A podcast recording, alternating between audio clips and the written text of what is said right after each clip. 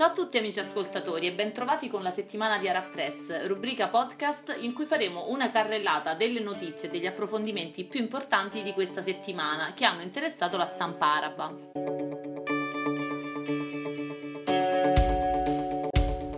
Andiamo subito sul fronte curdo per vedere cosa sta succedendo.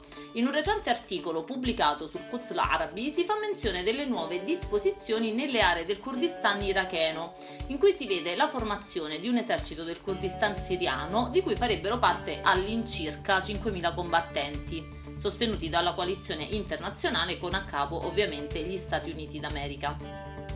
Questa nuova formazione ha come obiettivo quello di presiedere, diciamo, le aree in cui risiedono i curdi siriani per garantire loro protezione e combattere contro eventuali gruppi terroristici, primi tra tutti ovviamente Daesh. Nonostante eh, secondo alcuni si tratti di una mossa pericolosa, diciamo, perché comunque potrebbe incitare ad un combattimento tra curdi stessi, non si può non vedere che questo esercito è anche indice che un nuovo sforzo americano effettivamente sta avvenendo e bisogna prestarvi attenzione, dice il giornalista. Infatti potrebbe indicare che i leader americani sono ancora impegnati nella realizzazione di un'entità curda all'interno della Siria. Concedere autonomia ai curdi porterebbe poi all'allontanamento del regime siriano dai territori dove essi risiedono, eh, spingendo anche America e Russia a trovare una soluzione alla questione curda eh, come parte di una soluzione più generale eh, alla questione siriana nel suo complesso. Non è un segreto poi che i curdi siano stati vittime di una grave ingiustizia storica eh, e che ora avvertono più che mai forse il bisogno di formare uno Stato che attesti la propria identità.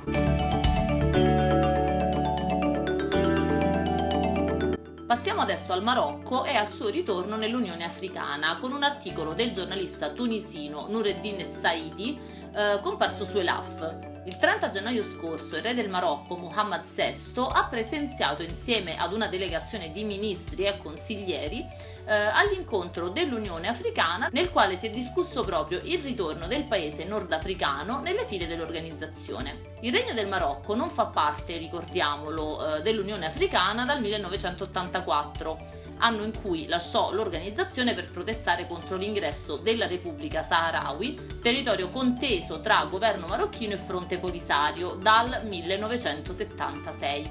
Ma a luglio scorso, durante un vertice tenutosi in Burundi, il paese ha fatto richiesta ufficiale per rientrare.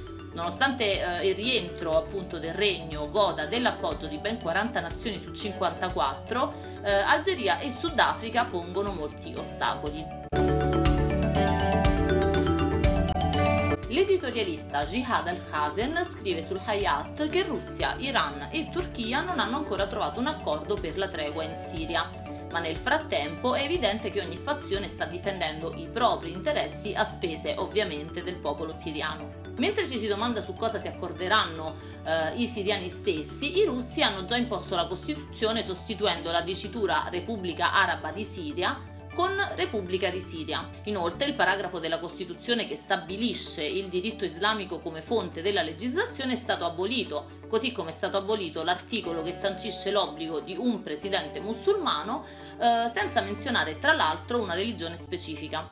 Per quanto riguarda invece la lingua, l'arabo e il curdo eh, sono diventate lingue paritarie con lo stesso identico status nelle zone autonome di cultura curda. Uh, non solo, il Presidente della Repubblica sarà eletto per un solo mandato che potrà essere rinnovato soltanto per il mandato successivo. Altre modifiche riguardano poi le amministrazioni locali che diventeranno assemblee distrettuali con potere legislativo. Ora, conclude il giornalista, uh, la Siria è nel cuore della comunità arabo-islamica e per questo non può ritornare ad essere una colonia smembrata tra l'altro da Iran, Russia e Turchia. E siamo arrivati alla fine della puntata anche per questa settimana, quindi vi saluto e vi do appuntamento alla settimana prossima. Giusy Regina per arabpress punto e u. Ma assalama!